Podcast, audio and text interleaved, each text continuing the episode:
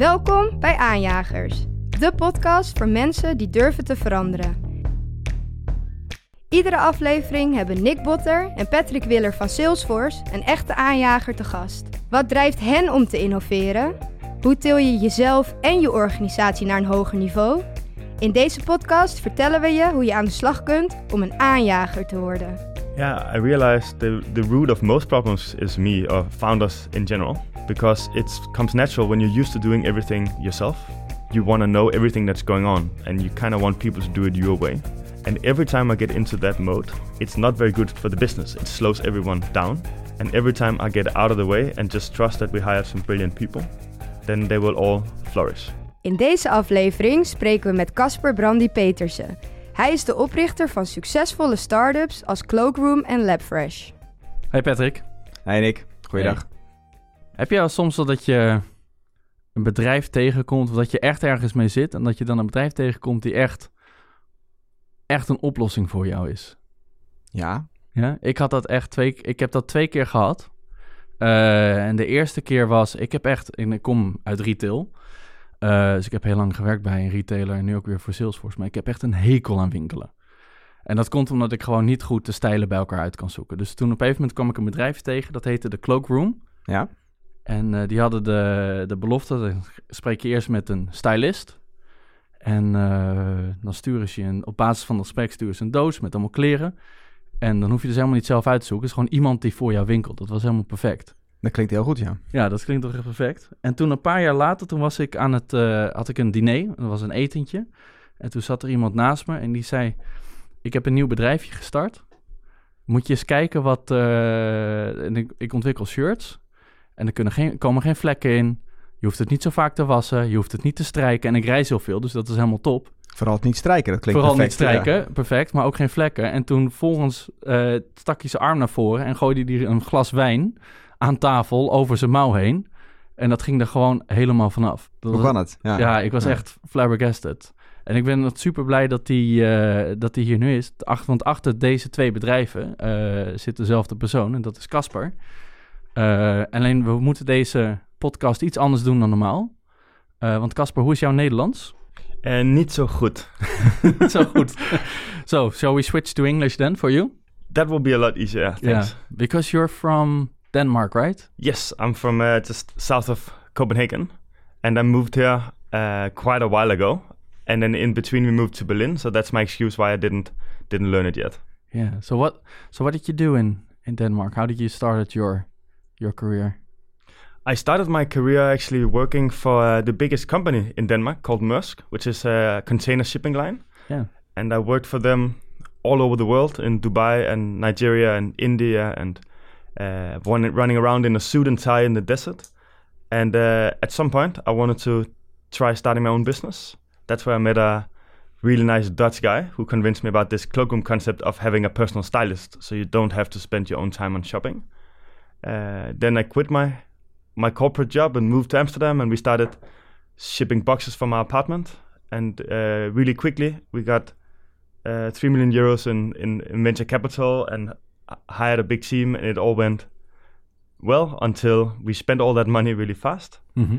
And we sold the company to our German competitors, moved to Berlin, and then we were sitting there thinking, what can we do that has a bit more of a purpose and where we design the business in a way where um, where I will have a lot of fun with it, but where it will also be a successful business. And then, you know, I made two roadmaps: a life roadmap and a business roadmap, and I tried to intermingle them together, and that's what became LabFresh.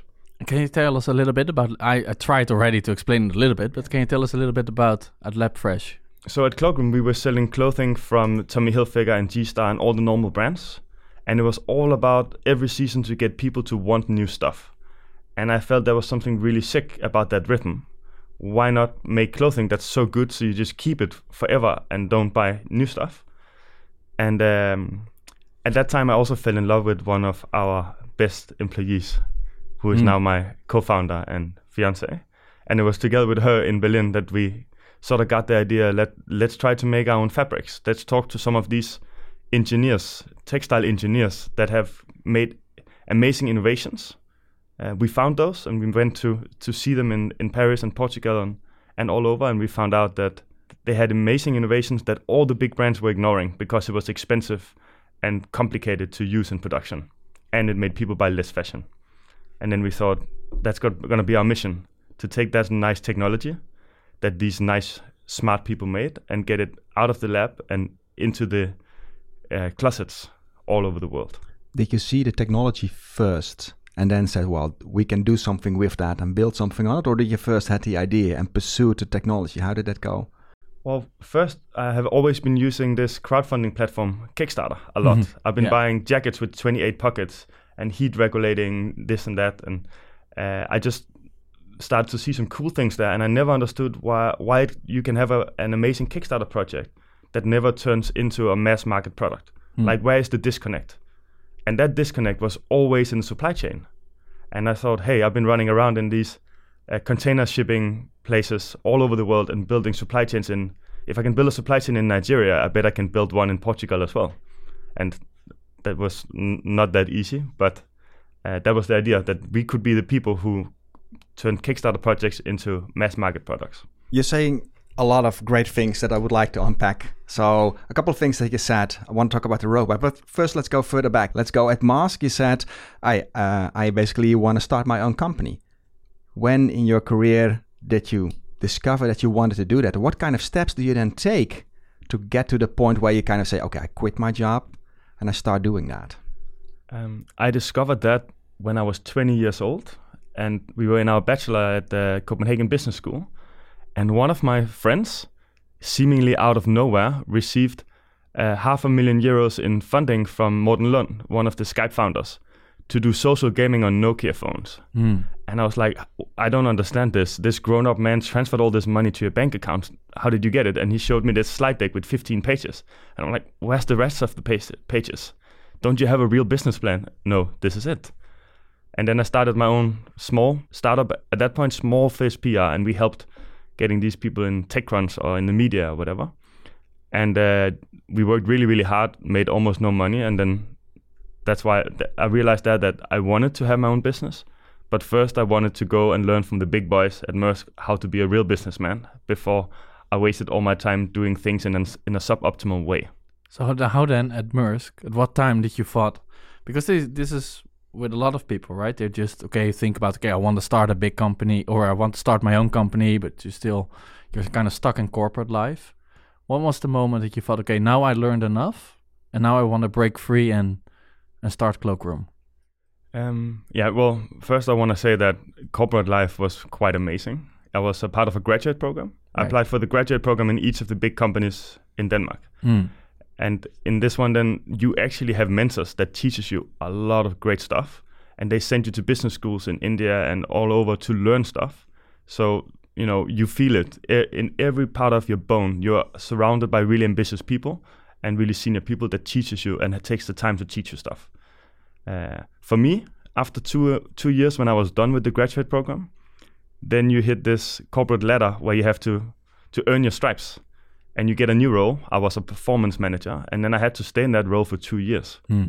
And in the graduate program, we would rotate more often, and that did not fit my um, my patience level. So, and I had been eating three meals a day at the head office. I was showering in there. I was playing squash and doing my workouts and saving up all my money. So at that point, I had thirty thousand euros in savings, hmm and I had this impatient feeling in my whole body. And then I know, then then I can start. And do you then create that 15 page presentation to present it to an investor and have that talks and then quit your job? What was the sequence and how you approach that? Yes, like since I was really young, I've been making these roadmaps for my life, and I also had it back then. And I, I told the Dutch guy that had the idea for for the cloakroom that uh, as soon as we get one serious angel investor on board who puts in real money, I will quit my job and move to Amsterdam, and then we launch. But I thought real investments were big, but the first one we got was only uh, forty-five thousand euros, and we spent that on inventory the first month. So but yeah, the whole idea was if if some real big shot believes in our idea enough Mhm. to give us a bit of money, then I also believe in it. Then it's then it's validated. And that's not what I, what I think the funny part about it, or the interesting part, is that you founded Cloakroom first with the investment like this, but somehow with Kickstarter, you decided to do it completely different. Yeah, Or with, with LabFresh. With yeah. Kickstarter. I um, if I if we had done this podcast five years ago, I would Right. have completely different opinions. So you also c- totally cannot trust me now. Um, I might develop new opinions really fast. Oh, then we invite you later back again. That's, Yeah. that's okay. yeah, but uh, back then I thought venture capital was the sexiest thing you can dream of as a young, aggressive man. I just wanted to take over the world, and we made a deck that showed how we will reach 100 million euros in revenue within five years or something like that. Mm. We were very aggressive, and that's fun to a certain degree. But I did not sleep well at night. Uh, we had a KPI of hiring three new people per month, and we had that for years in a row. And uh, it didn't fit my personality as well. Also, this whole thing about burning money and having minus more than 100,000 euros every month consistently, uh, it's it's not good for my stress levels.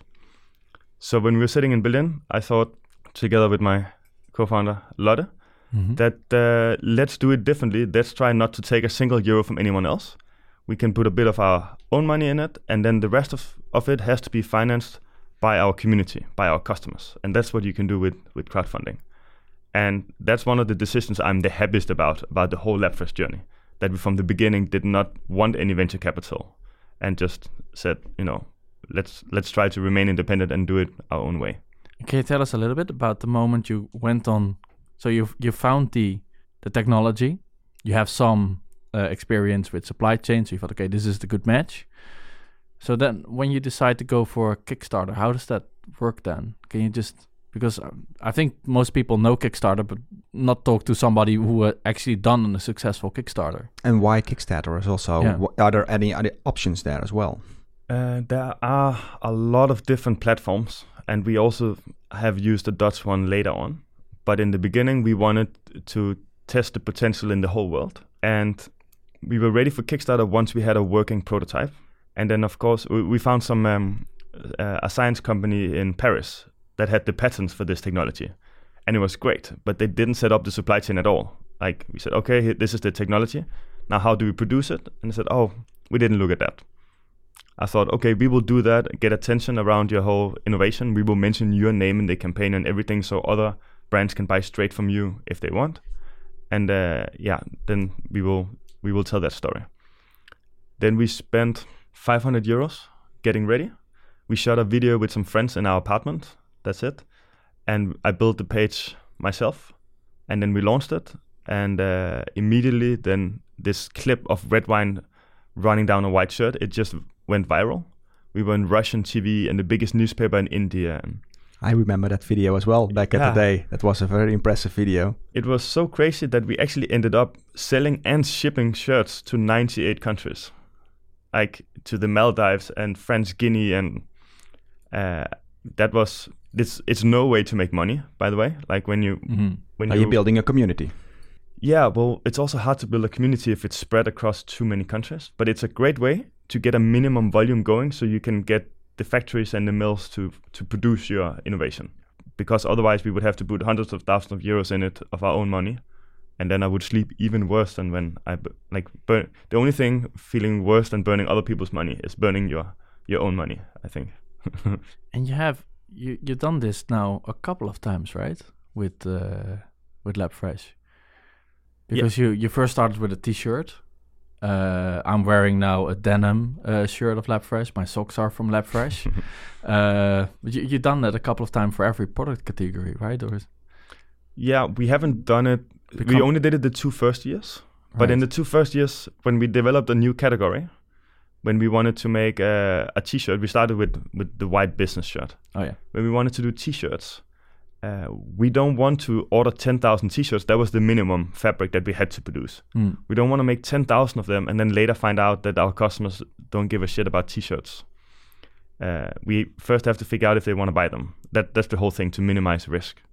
And we don't need it now anymore because uh, Kickstarter also takes a cut of your earnings Mm. and you cannot really control what countries the orders come from and so on. So now we just do it via our own website and our own retail, and then yeah. But in the early stage, it's completely amazing how you can get started with no funding at all and just get prepaid orders. Can you tell us a little bit about because this is this is so intriguing for me, right? Yeah. It's like The feedback loop that you have yeah, coming from the people. the community. Wh- what are they ordering? How are they commenting on that? Uh, what's the volume that you then have? That's very interesting.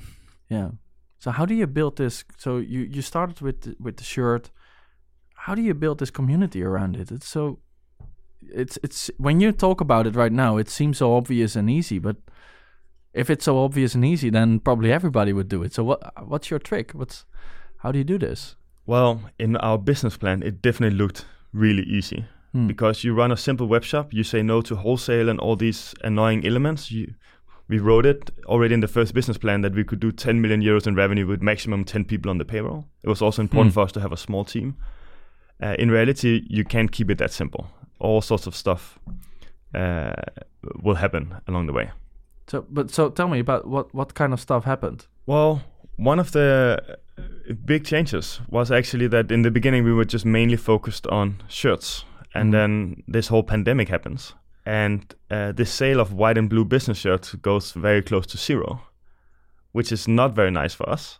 And then you have to sort of start focusing on all these more casual product categories, which completely redefines your brand, and it makes it makes you need much more inventory and a lot more content shoots and everything becomes more complicated. I love it now because I don't wear shirts myself very often. Hmm. Uh, but then you you're you're fun- fundamentally have to do quite a pivot in how you think about the simplicity of your business, just because of that. But that aspect is not done via Kickstarter anymore. You do that now completely with your own community.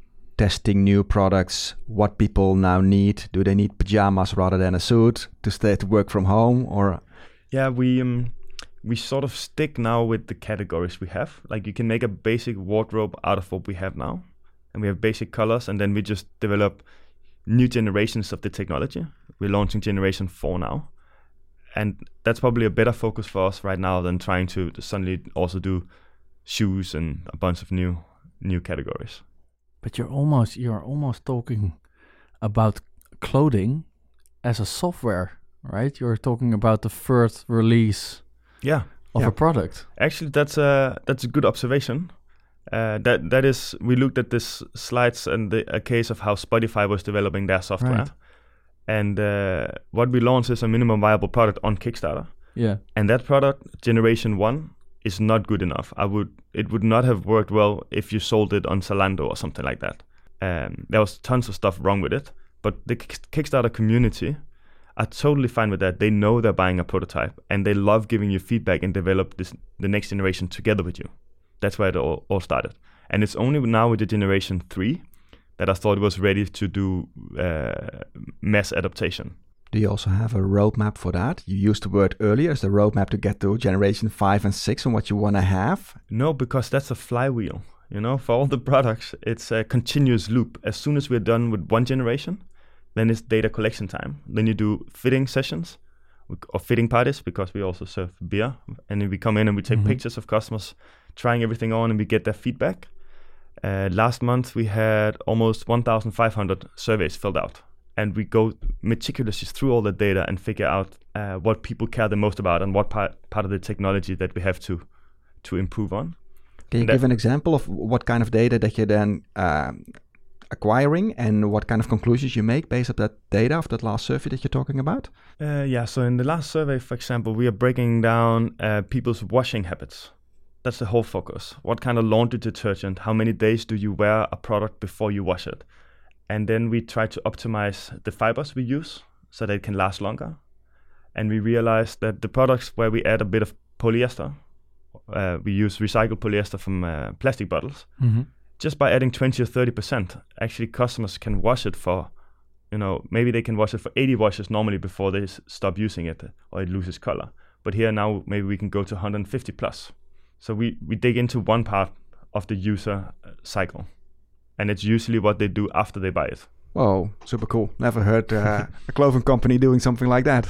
No, and it's uh, we talk a lot about customer centricity always, right? I mean, at Salesforce, we're all about customer centricity, but this is real customer centricity. Exactly. This is really just launching the product, collecting the data, getting the feedback, Yeah. and just start improving. The problem is, though, that it makes it much slower to scale. Right.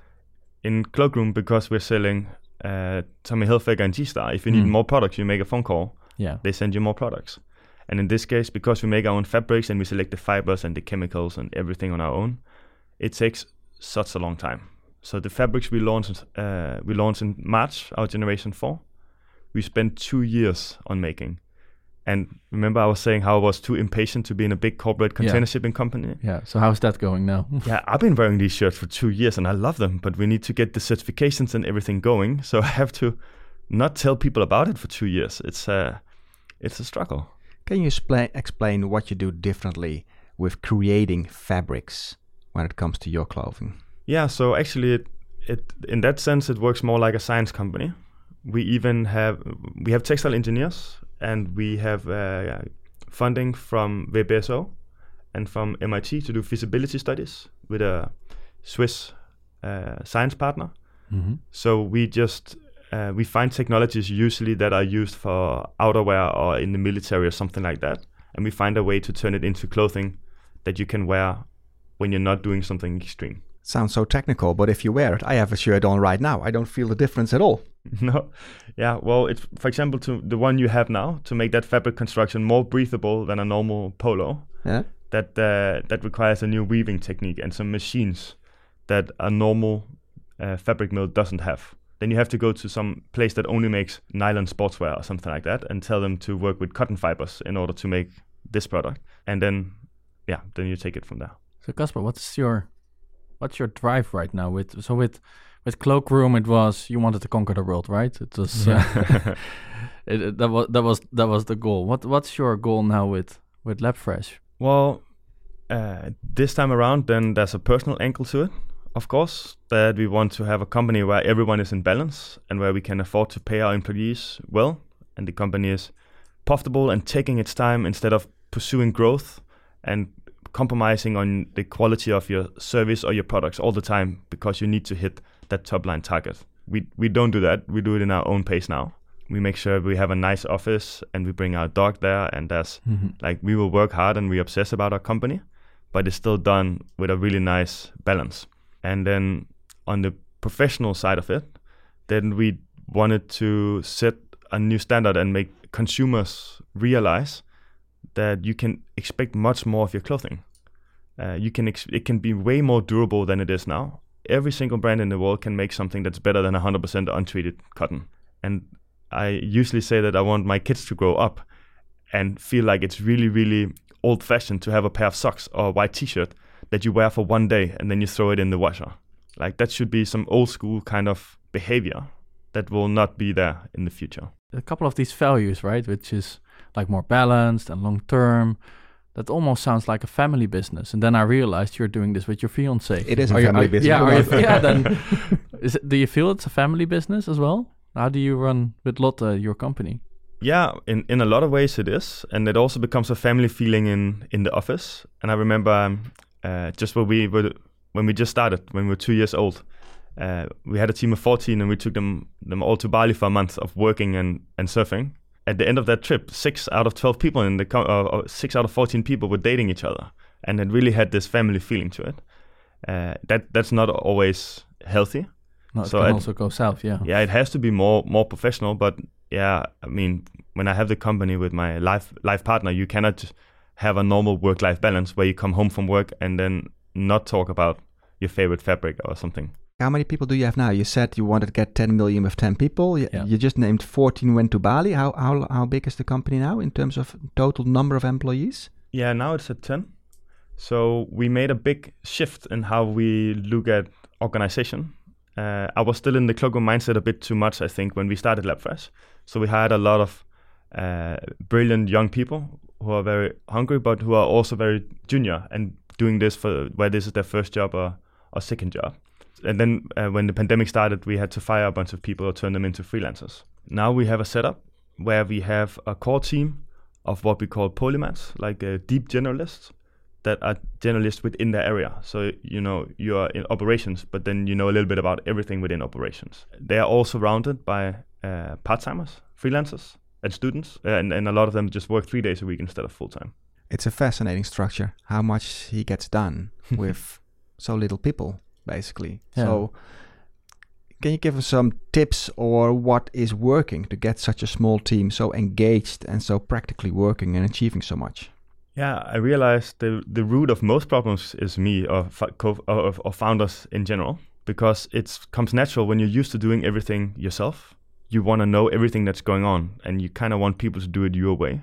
And every time I get into that mode, it's not very good for the business. It slows everyone down.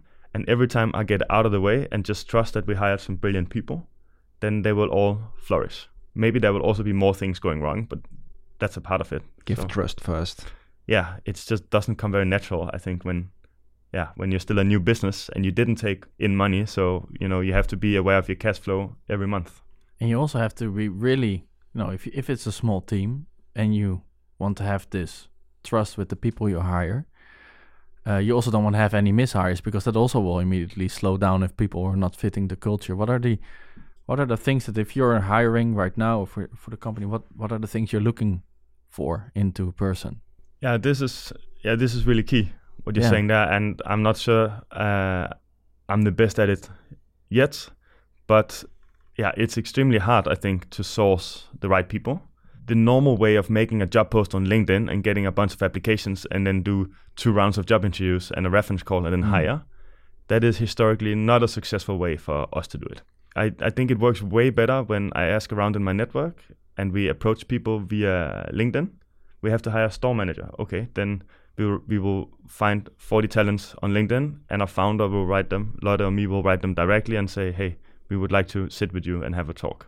And then we will also do a session where we work together on a practical topic, always, to see how good people are at handling feedback.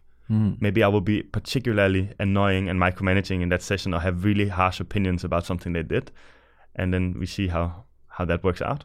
If someone doesn't work in the culture, because it's a small team, we cannot, aff- in, in, in Maersk, there's 120,000 Yeah. employees. If someone doesn't work, they can set out their contract for a year, fine. Yeah. But not here. It's much, much better to just stop as soon, if it's after two months and it doesn't work, then we stop. Are you looking for certain values as well? Is it you have set some company values for LabFresh, and you're looking for people who Yeah, we are Right. using this uh, Danish company called First Mind.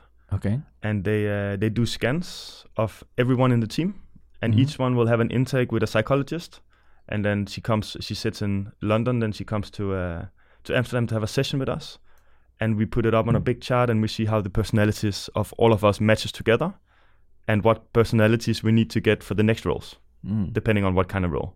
So whenever we need to do a new hire, then we will speak to First Mind, and they will say you need someone with more green values. We have like 34 different values we're looking at. and what are the values for for LabFresh itself? Uh, we have three values Yeah, that we printed out and put on the wall, and that we repeat a lot, also because it's fun. Uh, one of them is um, growth is a lifestyle. hmm It doesn't mean that we need to grow 500% a year. I don't think that's sustainable. But it means uh, you have to grow personally, and you have to be triggered by that and into it in order to flourish in LabFresh. So we will have a, a walk where we walk around in Vondelpark every six weeks, and we will talk about your personal growth map and that has to align with the company growth map as well.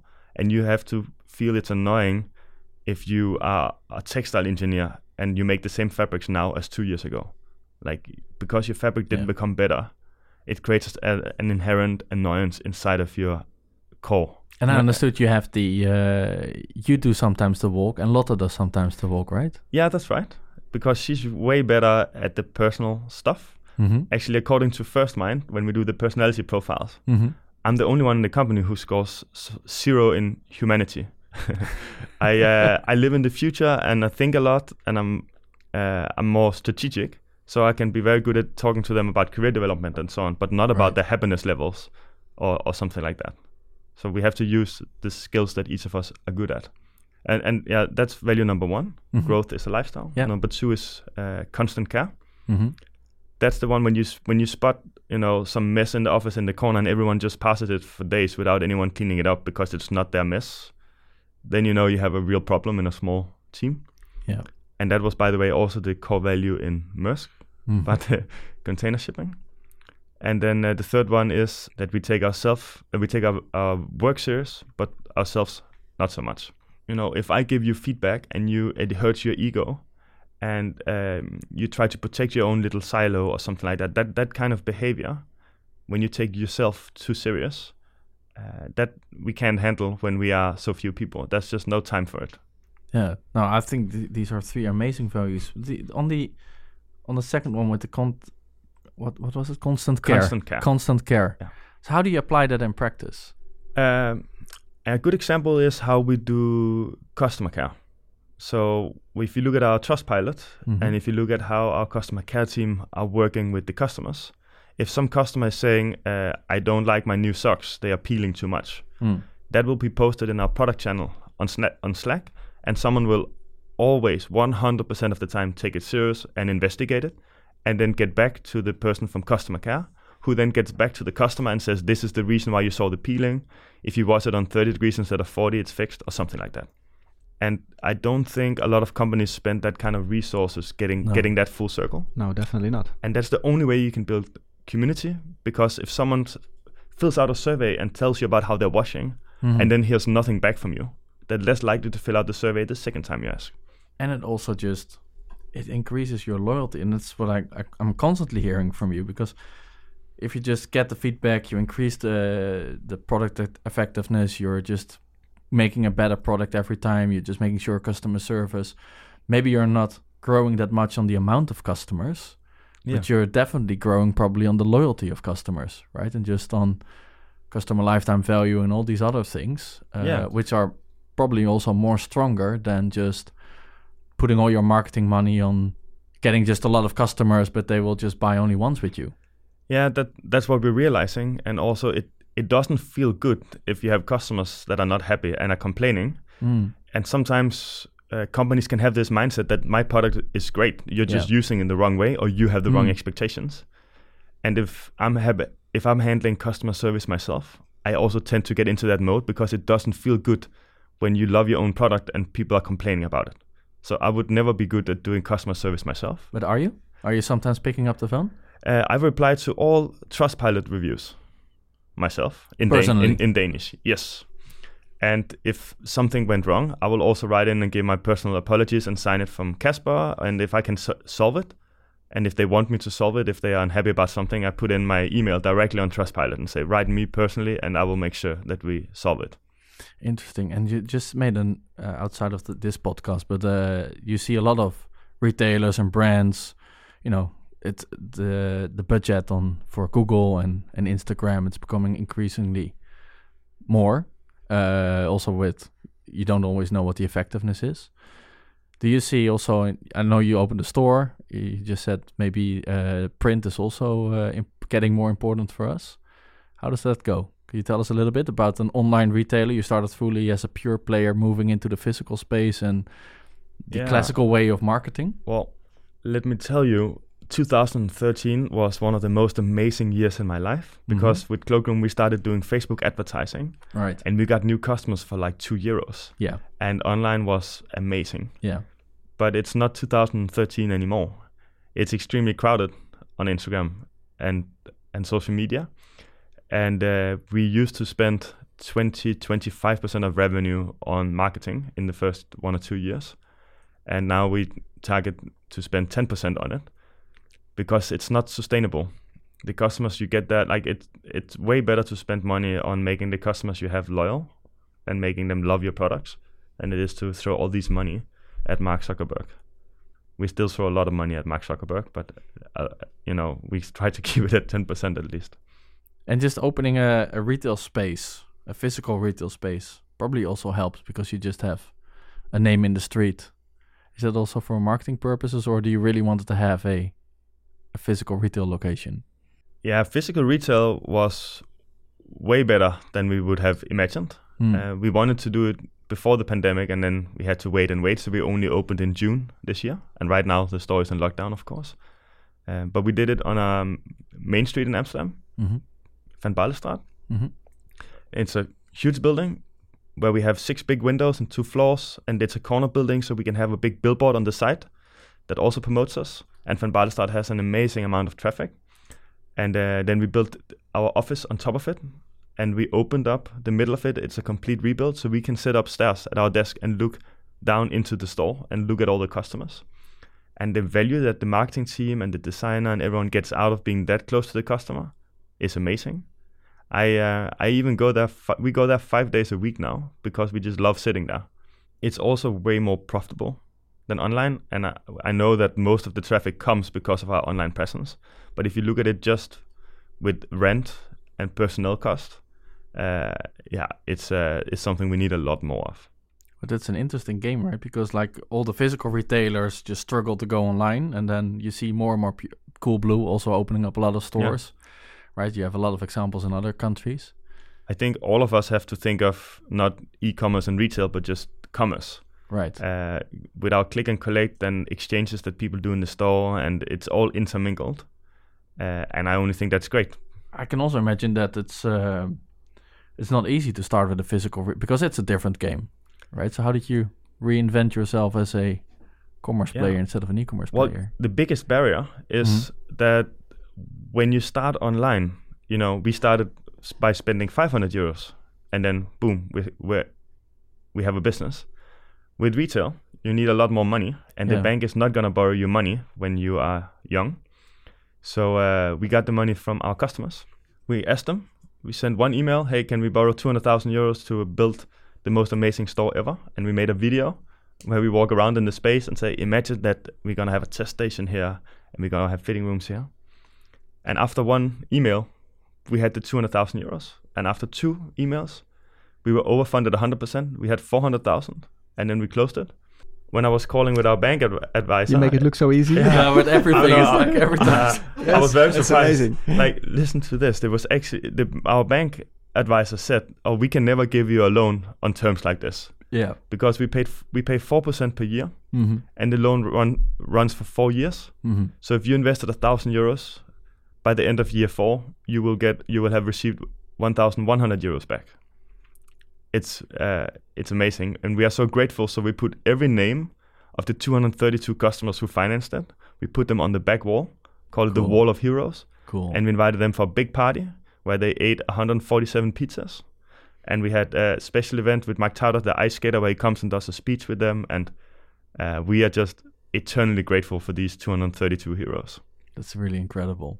Yeah. Like like the way and how you can keep on engaging the community, but also like every time you make you you somehow you they support you. They love the brand so much and somehow you just I don't know what it is, being authentic or but they they bring you the money to Yeah. get you the next step in your business. I think it's because we also we sincerely enjoy having them as a part of the business, Right. and we really show how grateful we are. We even made T-shirts for all of them that has printed on them "LabFresh owes me" Cool. because that's how we feel. Yeah. Cool. But then still also you just because people can also know you maybe from from television. Uh, because you went with Lotte to Dragon's Den. yeah, that's right. In the very first season, in the very first season, yeah. Yeah. And you even got an investment. When was that? Which year? I think it was 2020 2020, yeah. Last year. And I Oh, believe two you got from two dragons, you got an investment, right? From Nikkie and Peter. yeah, from Nikkie Plessen and Peter Schoen. In in the end, then it didn't really work out. But uh, initially, we thought that there was some really really cool names to get on board. But I think our business is built in a way where it's hard to have uh, real investors on board. Actually, So, but what what made you decide to go to Dragon's Den and and go for it? And how and how Well- did you prepare for that? Was that the 15 slides again? You just learned them from your mind, like your I think uh, I could come up with a lot of really smart reasons. But Mhm. mainly, we watched every single episode of Shark Tank in the U.S. yeah, and the Danish version of Dragon's Den, hmm and I just think it's an amazing show. yeah, and I love how it in Denmark has made entrepreneurship something really cool. Uh, my generation, we all wanted to work at Carlsberg and Maersk and Lego. The new generation, if you want to be really really cool, you join a startup, and that's I really attribute some of that to Dragon's Den. Uh, that you make entrepreneurs into heroes, and you make it something that everyone can basically do if you have the right grit and motivation. so that's because you you li- really like the TV I- show and you just wanted I, I just love the try it. concept. Yeah, and uh, I knew that it would be hard to get a valuation that that made sense, and also the attention you get from it. hmm It's very au- authentic. Like you don't say the brand name in there, LabFresh, so you don't make a million euros in sales on the day after. but you People the- will check you out. yeah, people will remember you. Even Yeah. even you know last uh, last month we would have people coming into the store who said, "I saw you on Dragon's Den." It's really the impact from that, the media value of that, is is really big. Cool. Cool. So what's what's next? What's what where are you gonna ask your community to invest in next? What what's next What's for on the, what's on the roadmap for the coming three Yeah. years? Well, uh, the biggest milestone is in March when uh, our Generation 4 technology is ready, where it's all recycled, uh, pl- made out of recycled plastic bottles and uh, bio based materials, stuff like Tencel, but also made out of cornstarch. Uh, we've been working on that for a long time because until now, if you buy a shirt made out of plastic bottles, it's going to feel like plastic. But this is knitted by the finest Italian mill, and we have made it's very amazing small fibers, so it just feels like cotton. It's just way more stretchy and durable and so on. And that I cannot wait to get live and show to everyone because I've been wearing it for two years. I'm excited. These pants are made out of corn. They're so cool. I want everyone to have them. So this year it's about it's about the generation four. and this mill was already doing this, or did you convince the mill to use corn?